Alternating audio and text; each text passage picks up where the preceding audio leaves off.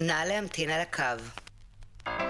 אתם מאזינים ומאזינות לאיך אני יכול לעזור, הפודקאסט שחוקר את עולם השירות עם גל זלזניאק. נתמחה בטוב, טוב. נא להמתין בבקשה.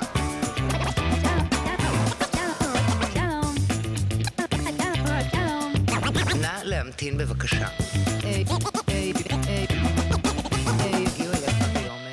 בין השעות 9 ל-12. שלום, אתן מאזינות לאיך אני יכול לעזור. אני גל זלזניאק, והיום אנחנו מארחים את נדב חומד, מנהל Customer Experience באלמנטור, חברה ישראלית העוסקת בפיתוח אתרים ויש לה מיליוני לקוחות ברחבי העולם. בשנתיים האחרונות החברה גדלה משמעותית. כמה משמעותית? מ3 מיליון אתרים לכ10 מיליון אתרים. כך מצאו את עצמם אנשי אלמנטור חייבים להגדיל את מערך השירות בצורה מטורפת בזמן קצר, וזה קרה בהובלת נדב. נשמע ממנו מה גרם לו להבין שצריך לשנות את כל שיטת השירות בחברה, איך ניתן לשפר את זמן הטיפול מ-11 יום ל-20 שעות תוך כמה חודשים, ואיך מצליחים לשמר ולשפר את זה בהתמדה. כמובן שאם למדתם ואפילו נהניתם להקשיב, אל תשכחו לעשות סאבסקרייב ולהמליץ לחברים וחברות. אנחנו נמצאים בכל הפלטפורמות הרלוונטיות. בואו נתחיל. שלום נדב. אהלן. מה שלומך? מצוין. באמת איזה כיף שבאת. תודה רבה, כיף להיות פה. האמת שזה, איך שהגעת לפה זה דרך מצחיקה, אני כאילו, יש מי שיודע בטוויטר, יש את הפידבק, שזה קטע יחסית חדש בעברית, שהחבר'ה של ההייטק מדברים, וזה נחמד, כי אפשר להגיע לכולם וישמע מה הולך ולרכילויות ו... אנשים שעפים על עצמם וגם קצת יורדים על הפידבק, וזה נחמד. ואז אני העליתי שם קריאה, עשיתי אשטג, אמרתי, אני מת לראיין את החבר'ה של אלמנטור. אתה רואה? זה כבר התחלה טובה, זה יישאר אגב. של אלמנטור, כי יש להם סיפור מגניב של שירות לקוחות, ואיך הם בנו את זה, ואני מת לראיין אותם. מישהו עושה לי קישור, ואז אריאל שלח לי DM, ועשיתי אוקל, ומפה לשם אתה כאן, ואומר, צריכים לדבר איתך, אמרתי, סבבה, יאללה, בכיף. אחלה. אז בעצם אתה, בוא, בעצם הקמתם מרכז תמיכה מטורף בכלום זמן, נכון? זה היה סיפור? כן, הגדלנו אותו מאוד. אז בוא תספר איך זה קרה, כל הסיפור הזה. סבבה, אני אספר קצת, כאילו לפני כן, אני התחלתי בתפקיד מסוים באלמנטור, בתור... לא משנה, טייטל של דירקטור, כן. ואז מה שנקרא, קודמתי להיות מנהל המחלקה, ופשוט הגדלנו את המרכז תמיכה שלנו לא יודע, 50 אנשים, להיום אנחנו כבר 130, והולכים להיות 160 עד סוף השנה, אז אנחנו גדלנו מאוד, וגם שינינו את כל המבנה, זאת אומרת, שינינו את כל המבנה, ואת כל איך שאנחנו פועלים, זה סיפור ארוך, אבל אני אשמח לספר ברגע שתכווין אותי לשאלה. לא, בוא נדבר על זה. אני הבנתי שזה בגלל הקורונה, אבל עכשיו הבנתי שאתה אומר שאתה לא יודע אם זה בגלל הקורונה. זה לא בגלל הקורונה. זאת אומרת, הקורונה גרמה לכך שיש לנו הרבה יותר. זאת אומרת, יצאנו מ3 מיליון אתרים ל10 מיליון אתרים. זה כן גדל בעקבות הקורונה. ובעקבות זה בעצם גדלו מספר הקריאות ומספר הלקוחות, אבל לא חיוונו את זה בשביל הקורונה, פשוט אמרנו, השירות לא טוב. השירות לא היה טוב באלמנטור, החברה והמוצר מאוד קהילתי, זאת אומרת, הקומיוניטי הוא מאוד מאוד חזק, משחק אצלנו, ושכרגע השירות לא טוב, אז אתה ישר שומע את זה, אנחנו מה שנקרא B2C, לא B2B, ולכן כל בן אדם שאומר שקיבל שירות לא טוב, אז זה רץ בכל הרשתות החברתיות, וכל הקומיוניטי. אגב, זה משהו שרציתי לשאול אותך. כן. זה איפשהו בין B2B ל-B2C, אולי זה B2F, B2 פרילנס, כאילו ביזנס טו פרילנס. יפה, לא חשבתי על B2F. כי אין B2F, אבל זה משהו שנתקלתי בו כמה פעמים, זה כמו כל הסאסים האלה שהם ספציפית לפרילנסים, שהם לא חברה. נכון. הם לקוח סופי, אבל הם מקצוענים, הם לא... נכון, זה בדיוק העניין. B2F. זה ממש הגדרה יפה. תודה רבה. ואני אפילו אותי אומר שהיא הגדרה מדויקת. איזה כיף. היה שווה אתמול לעשות זה בלילה, לחשוב על זה.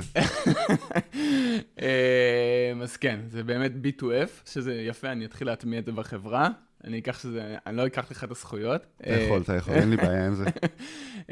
אבל זה ממש ככה, זאת אומרת, הלקוחות שלנו הם סופר מקצועיים, סופר דורשים, אומרים, תקשיב, אני כבר רץ על הפלטפורמה הזאת המון זמן, בניגוד לתוכנות אחרות, זו פלטפורמה מאוד למקצוענים בבניית אתרים, והם גם דורשים שירות מקצועי, זאת אומרת, וברגע שלא נתנו להם שירות מקצועי, וזה מה שהיה בעבר, אז הם התחילו להגיד, בשביל מה אני צריך את השירות שלכם. אז בואו נתחיל עם העולם שהיה, מה שנקרא. מה היה אז שירות לקוחות? איך עבדתם? מעולה. אז פעם מה שירות לקוחות, זה התחיל, קודם כל מי שהתחיל בכלל לתת שירות לקוחות, זה ה-CTO. זאת אומרת שזו הייתה חברה קטנה, והוא היה איש הטכנולוגי, אז הוא נתן את השירות לקוחות, היה מערכת לא טובה, שהתחילה לתת את השירות, ולאט לאט זה גדל, וגייסו עוד אנשים ועוד אנשים, אבל זה היה מאוד כזה, טיקט נכנס ונותנים לו שירות, לא היה טירים, לא היה התמחויות, לא היה שום דבר מעבר. ולאט לאט התחילנו להגדיל את זה, והבנו שצריך לעשות התמחויות, וצריך לעשות התמקצעויות, והתחלנו להבין שהפלטפורמה היא רחבה, אז יש נושאים מסוימים שאנשים מסוימים יכולים לתת מענה, ואנשים אחרים לא יכולים לתת מענה. וככה בעצם התחלנו ולהגדיל את זה. בהתחלה זה היה פשוט first in first out, בלי לחשוב יותר מדי, בוא ניתן להם שירות. ולכל שגדלנו עם זה, אנחנו הבנו שבעצם צריך לעשות יותר התמחויות, להגדיל את השירות, להבין איך לתת את השירות החוויה הכי טובה, ובעצם שינינו בעצם מ-customer support ל-customer experience. יש לזה משמעות, אמרנו, אנחנו צריכים לתת לך שירות, אתה בא בהרגשה לא טובה, זאת אומרת, אתה בא, יש לך בעיה בפלטפורמה, ואנחנו רוצים לתת לך עם שירות, תקשיב, לא רק שתנית עליהם בעיה מסוימת, אני כבר הסתכלתי על האתר שלך, וראיתי בעיות אחרות שאולי שווה שתשים לב אליהם. בוא תסביר לי את ההבדל, איך שאתה רואה את זה בין customer support ל-customer experience, ואני שואל את זה, כי הרבה פעמים רואים את זה כפלאף, ומשהו שהמציאו בהייטק, והרבה פעמים רואים את זה כמשהו שבתוכו יש שירות לקוחות, ואני רואה שאתה ממש אומר, זה לא זה, זה זה. נכון. אני חושב, מה זה חושב? אני בטוח שבסוף לא customer support זה, נקרא לזה העולם הישן, שאתה פשוט בא, נותן לך שירות, הנה זה מה שבנית אלינו, על זה ניתן לך מענה. אנחנו בעצם רוצים להבין את הבעיה שלך. אתה הרי לקוח שהוא בא, פונה אליך, הוא בא אליך מזה בעיה שהוא זיהה.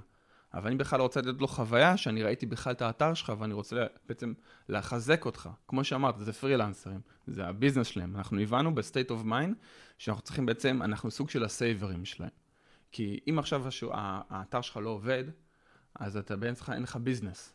ואנחנו הבנו את זה, ואמרנו, אוקיי, אז אתה לא רק פונה עם איזה בעיה ספציפית, אני כבר מסתכל על האתר שלך, ואומר לך איפה בכלל אתה יכול לעשות יותר טראפיק, איפה אתה יכול לעשות יותר פרפורמנס, ולכן זה כל האקספיריינס שאנחנו רוצים לתת פה.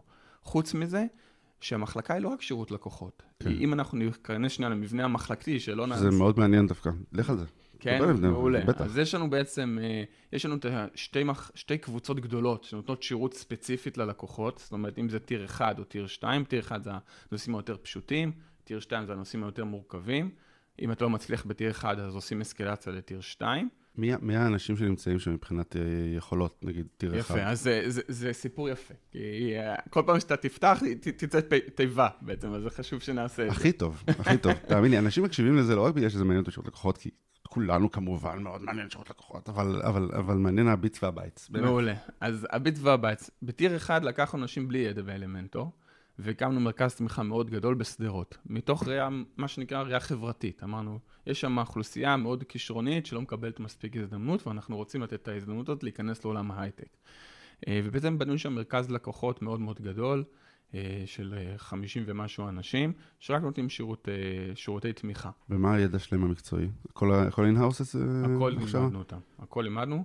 יש מחלקת טריינינג בתוך מחלקת customer experience. ועוד שנייה נדבר, אמרת לך שיש קבוצה מאוד גדולה שלא מתעסקת בשירות לקוחות. זאת אומרת, עושה דברים אחרים. נכון.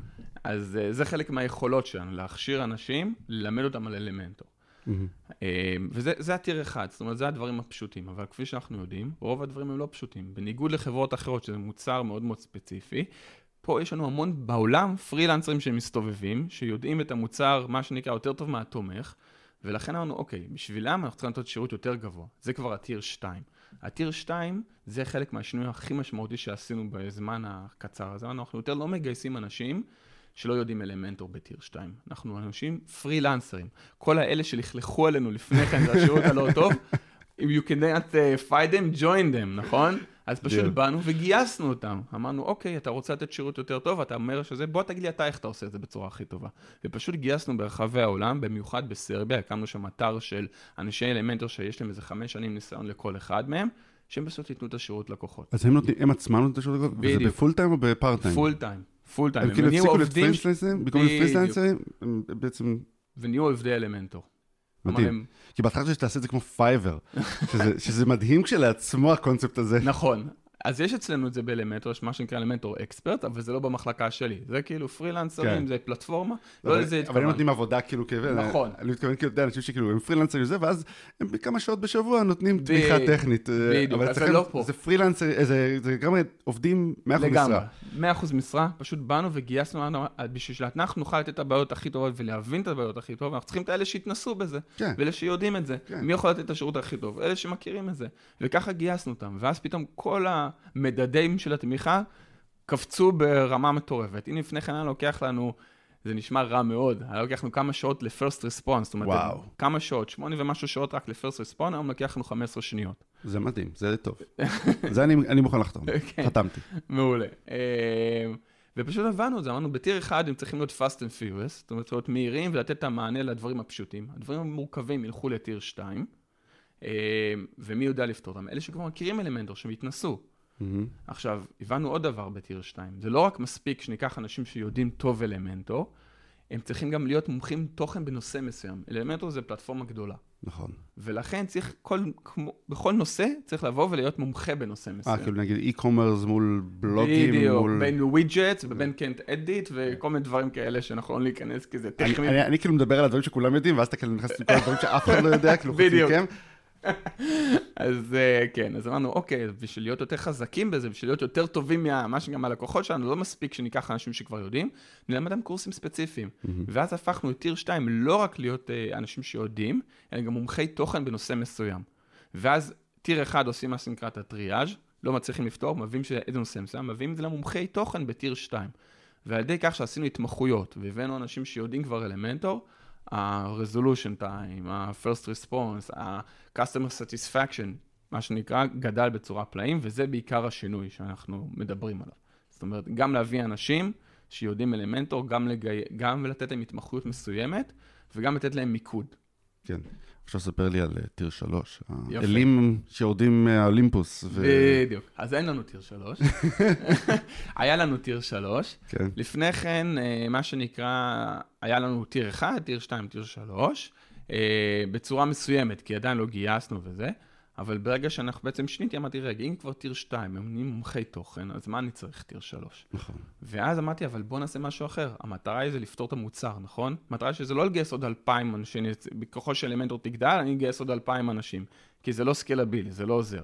אני רוצה לפתור את הבעיות מהשורש, רוצה לפתור את הבעיות מהמוצר. אז לקחנו את האנשים הכי תותחים בתיר 2, הכי חזקים, הפכנו אותם להיות מה שנקרא SME. SME, Subject Matter Expert. אמרנו שיש נושאים מסוימים. אז בכל נושא לקחתי את הכי תותח, וכל מה שהוא עושה הוא אנליסט. הוא בכלל לא פותר טיקטים. וואלה. כן, מה שהוא עושה הוא מסתכל על כל הטיקט כל שבוע, ואומר, אוקיי, זה בעיה שיכולה להיפטר על ידי קוד. זה בעיה שצריכים לפתור אותה במוצר. זה בעיה שצריך לעשות עוד הכשרה, או צריך לעשות סקריפט, או צריך לעשות כל מיני דברים שנפתור אותם ברמת המוצר. זה כאילו לחשוב אסטרטגי, זה לא לחשוב כאן ועכשיו, אלא לפתור בהמשך. והקבוצה הזאת של הפעם זה נקרא תיר 3, אצלנו זה נקרא SME, הם לא פותרים טיקטים, הם פשוט מסתכלים על החומר, על הטיקטים שמגיעים, עובדים מול הפרודקט ומול ה-R&D, אומרים, את זה צריך לפתור מהשורש. זה מעניין מה שאתה אומר, כי בעצם מה שיש לנו פה בעצם, זה סוג של מה שהרבה פעמים חסר, שזה הקשר בין חוויית לקוח, לבין הפרודקט, נכון? זאת אומרת, זה סבבה שיש הרבה בעיות ממה שאוקיי, אבל מישהו צריך להגיד, חבר'ה, יש פה הרבה בעיות. נכון. בדיוק. וזה הרבה יותר זול גם לפתור את הבעיה ולעשות את זה. מאשר לגייס עוד 2,000 נציגים. זה כמו נורמנדור. נכון. נכון, זה כאילו הרעיון זה לעשות נורמנדור. נכון. אתה רוצה שזה יהיה כמה שיותר פשוט, שכל אחד יוכל לטפל, זה לא צריך שיסבירו לך. סלף סרוויס. בדיוק.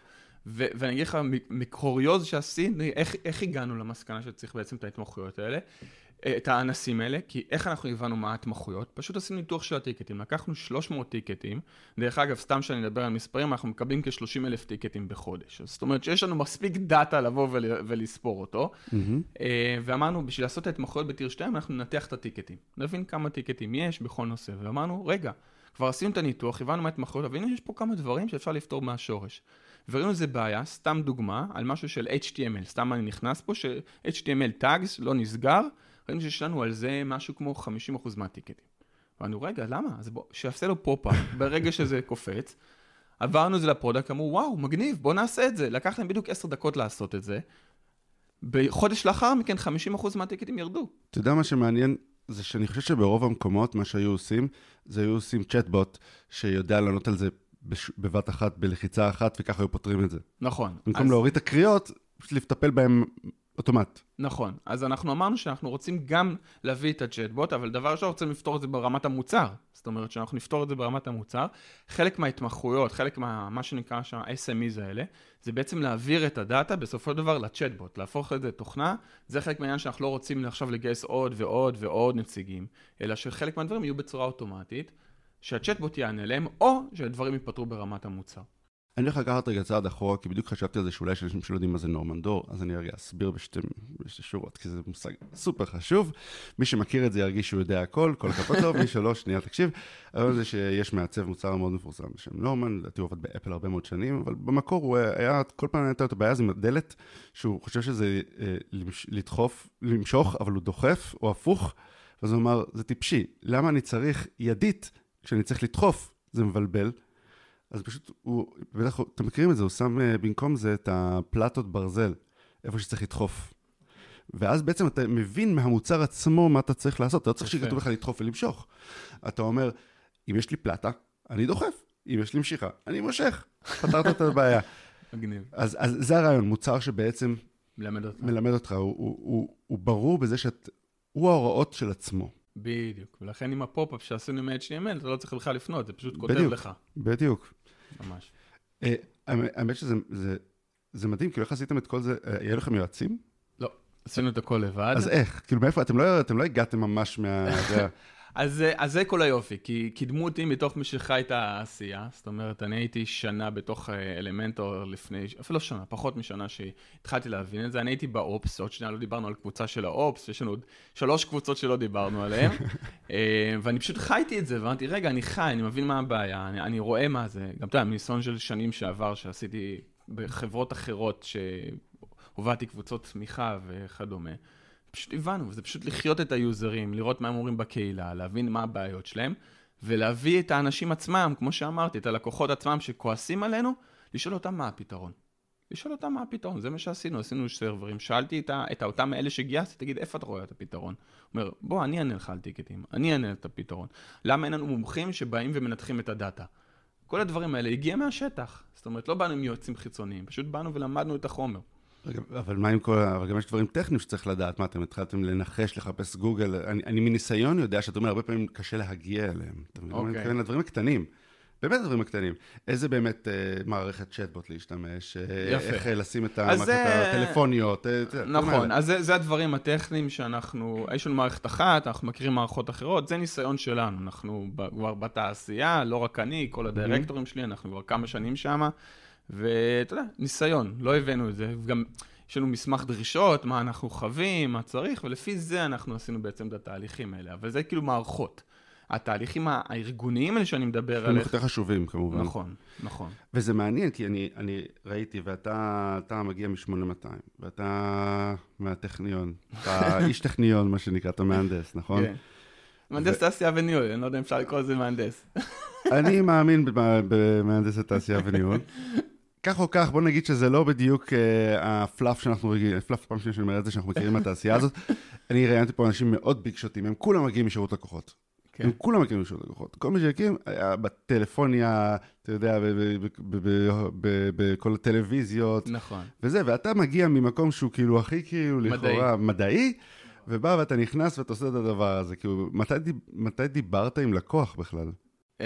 קודם כל דיברתי בתפקידים הקודמים שלי, ובעת ניסיתי לייצר אתר בעצמי, אבל כל הראייה פה היא ראייה מדעית. זהו, זה מה שאני רואה, כשאני מדבר איתך, אז אני כאילו, את השאלות לא כתבתי היום, ואני שואל את זה עכשיו בזה שאני רואה את זה, זאת אומרת, אני לא חושב שאם היית איש שירות, היית עושה את הקישור הזה בין הפרודקט לשירות.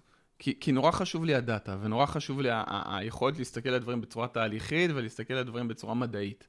ככה אני מאמין, זה כל הדברים שעשיתי, וזה פרויקט. בסוף הדבר, כל התהליך הזה זה פרויקט גדול, זה פרויקט תהליכי, אבל זה פרויקט, וחשוב להגיד, האנשים זה מתחת, זה בסוף הדבר הכי חשוב. אם לא היינו מצליחים, לא היינו מבינים את האנשים המומחים האלה, הם לא היו מבינים את הצורך. זאת אומרת, אם אנשים צריכים להבין את הצורך, צריכים להבין מה עומד מאחורי זה. זה לא איזה חברת B2B גדולה שעכשיו יש לזה. זה האזרח הפשוט, אני קורא לו, הפרילנסר הפשוט, שאם עכשיו האתר שלו למטה, אז אין לו אינסק, ובגלל זה הוא מלכלך עלינו, בגלל זה כואב לו כל כך שמשהו לא עובד. ואנחנו יכולים לראות את זה גם בשינוי שעשינו, שפתאום האנשים מעללים אותנו, כי אנחנו פשוט מצילים להם את העבודה. וזה, ברגע שהבנו את זה, אני חושב שפה השינוי. האמת ש... מדברים על הקהל, אז אני עשיתי קצת... בדקתי בטוויטר. אני מתנצל. והאמת שזה היה מעניין. עשת לעברית שיהיה נוח. מצאתי איזה מישהי שאומרת, זה היה בדצמבר 2001, לא מזמן.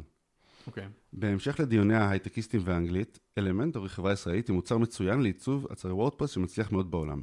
פניתי לצמיחה באנגלית כי כך מקובל. למרות שאני יודעת שהם יושבים בארץ. ענה לי בחור בשם גל, כמוני, הוא ביקש להסבר על הבעיה. קל לי יותר להסביר בעברית, אז כתבתי שאני מניחה שעברית זה בסדר, וכך הסברתי. התבקשתי לתרגם לאנגלית. כשתהיתי לפשר העניין, אני לא מדובר בחברה ישראלית, וגם נשמע שם עברי, נהניתי שזו מדיניות החברה, אז עברתי לאנגלית, אבל וואלה, זה טרחני ומתיש. מישהו ענה לה, הייתי מחליף חברה, לא בגלל הטרחנות, בגלל הטיפשות. זה הגזמות בטוויטר. אבל אז היא אומרת שזה באמת יפה, אין לה תחליף, המוצר שלה ייחודי, ואין אף אחד שעושה אחר שעושה את משהו. יש שמתיימרים, אבל לא מתקרבים לקצה הציפורן של אלמנטור. יפה. אז כאילו, אני מנחש שזה באנגלית, כי אתם רוצים לשמור על איזשהו אפשרות לשמור על דאטה. זה לוקליזציה, ויש לנו סיפור ארוך מאחורי זה, שאנחנו כן ניכנס אליו. יש.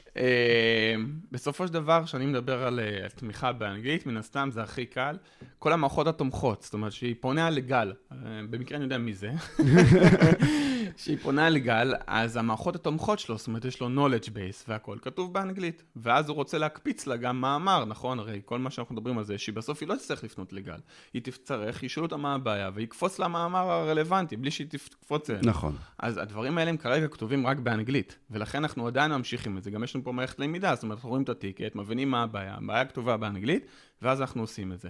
Being said that, מה שאנחנו אומרים, אנחנו כן הולכים לעולם של לוקליזציה, כן חשוב לנו לעשות, אבל אנחנו עושים זה שוב פעם בצורה מדעית. זאת אומרת, אנחנו מבינים איפה הלקוחות שלנו, איפה יש לנו הכי הרבה לקוחות, משם נתחיל. עברית, אם הלקוחות שלנו הכי הרבה הם בישראל, אז משם נתחיל. עכשיו, זה לא רק הנציגים שלנו יענו בעברית, כל המערכות התומכות יהיו בעברית, בין אם זה מערכת טיקטים, ובין אם זה ה-knowledge base'ים, ובין אם זה המוצר עצמו, וכל הדברים האחרים, ובין אם זה הבוט בהמשך, כל הדברים האלה חייבים להיות גם בעברית, אי אפשר שחצי-חצי. לכן אנחנו אומרים, כן, אנחנו נלך ללוקליזציה, אבל שוב פעם, צריך להבין מה הראשון. זאת אומרת, איפה זה הראשון? הראשון לא בטוח שזה ישראל. אולי זה דווקא יפן, אולי זה דווקא ספרד. זה תלוי מאוד איפה הלקוחות שלנו. איפה באמת הלקוחות שלכם? בכל העולם. יש המון באוקראינה ובהודו? בהודו יש הרבה, יש הרבה בסרביה, יש הרבה בדרום אמריקה. יש לנו גם במקומות שאין לנו יחסי ידידות עם ישראל, בוא נגיד ככה. יש ידידות בעסקים תמיד. בדיוק, וזה כל היופי, שעולה לנו איזה בחור וזה, והוא מת על אלמנטור, רק לא יודע שאלמנטור היא חברה ישראלית. זה נורא נחמד, שהמקימים שלהם בכלל חרדים. זה אגב משפיע? כאילו, כמו שאתה רואה את זה? עלינו? הדבר היחיד שזה משפיע, שאנחנו פתוחים להכל. שאני ממש משהו, זה למה אני מואהב באלמנטור, זה שהתרבות פה היא כל כך יפה. ובטח בחברה שלי, במחלקה שלי, שזה מכל העולם, 130 נציגים, מכל העולם, איפה שתגיד, יש לנו שם נציג. ואין פה עניין, זה פשוט, הם מדברים בשפת אלמנטור, הם לא מדברים בשפה אחרת, זאת אומרת, וזה כל היופי, זאת אומרת, אין פה איזה עניין של, אתה יודע, תרבויות שונות, בקטע של לבוא ולהוריד מישהו בגלל שהוא בתרבות אחרת, להפך, זה הגיוון והאכלה, וזה משהו מדהים בחברה, ובטח אצלי במחלקה, שזה נורא יפה לראות את זה. התרבויות שונות והגיוון. הם גם מגיעים בכלל מווב דיזיין, זאת אומרת, נכון? המון. הם לא מהנדסים, הם לא יוצא 8200, הם לא... זה עשיתי, זה כאילו, תמיד שאני, אתה יודע, שאתה בא ואתה אומר, יש לי CTO, ואתה אומר, מי ה-CTO שלך? ואתה אומר, הוא Web Design, ואתה כזה, זה מדהים.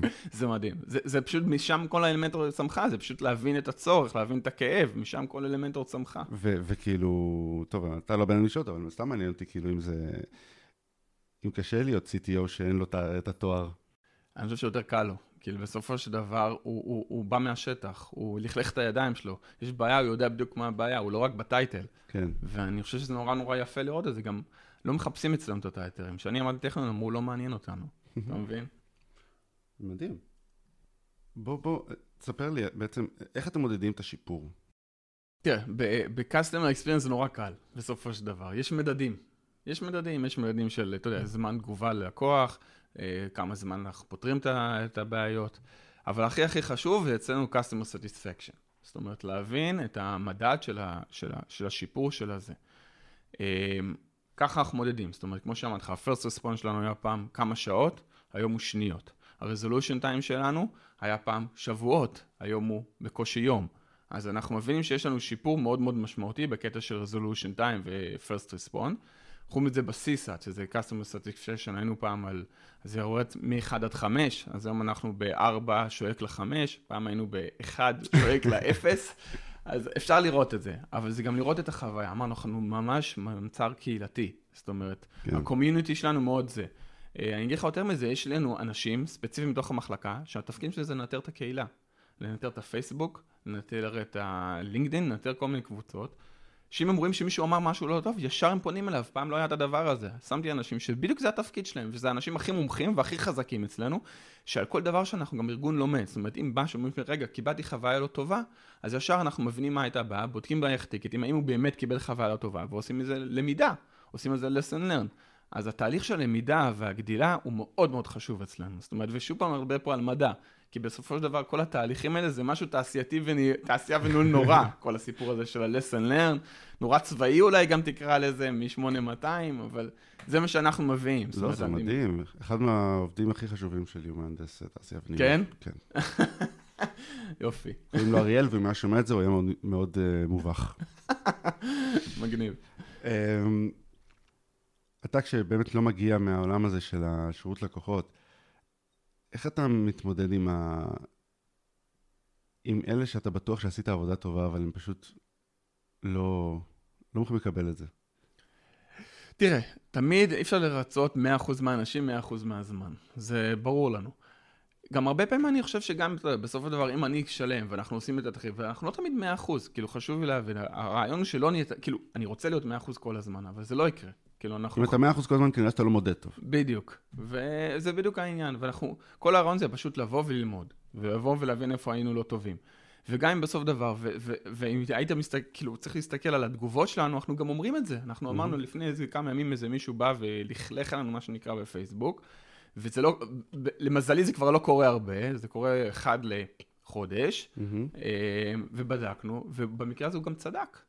המענה שניתן לו, המענה הראשוני היה לא טוב, המענה השני היה לו מענה טוב, שהגיע למומחה מה שנקרא, ולקח יותר מדי זמן מבק and forward, גם את זה אנחנו מודדים, ועשינו עכשיו בינינו תהליך בנוסף, שאם עכשיו אחרי 40 דקות, התיר אחד לא מצליח לפתור, הוא כבר מעביר לתיר שתם, כי חבל על הזמן.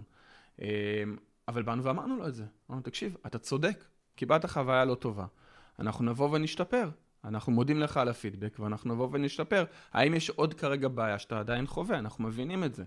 עכשיו, זה לא תמיד הם מקבל, הוא נורא שמח על הפידבק, מה שנקרא, הכנה והאמיתי. יש כאלה שיגידו, אתה יודע, יתחילו לדבר בשפה לא נעימה.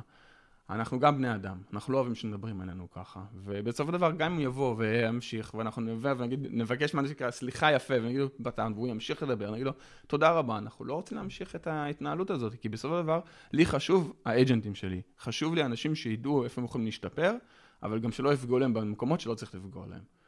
ולי זה מאוד מאוד חשוב. יש לנו תהליך של abusive customer, שבו אם אנחנו מבינים שבן אדם, לא משנה מה ניתן לו, הוא ימשיך מה שנקרא להיות abusive, אנחנו אומרים תודה רבה, בבקשה, זה השירות שאנחנו יכולים לתת לך, אנחנו נותנים את מרב המאמצים, אבל גם יש מה שנקרא להגיד לאנשים שלנו, אנחנו שומרים עליכם. איזה יופי שלכל דבר יש תהליך, אני ממש נהנה מזה. יש לנו תהליך abusive customer.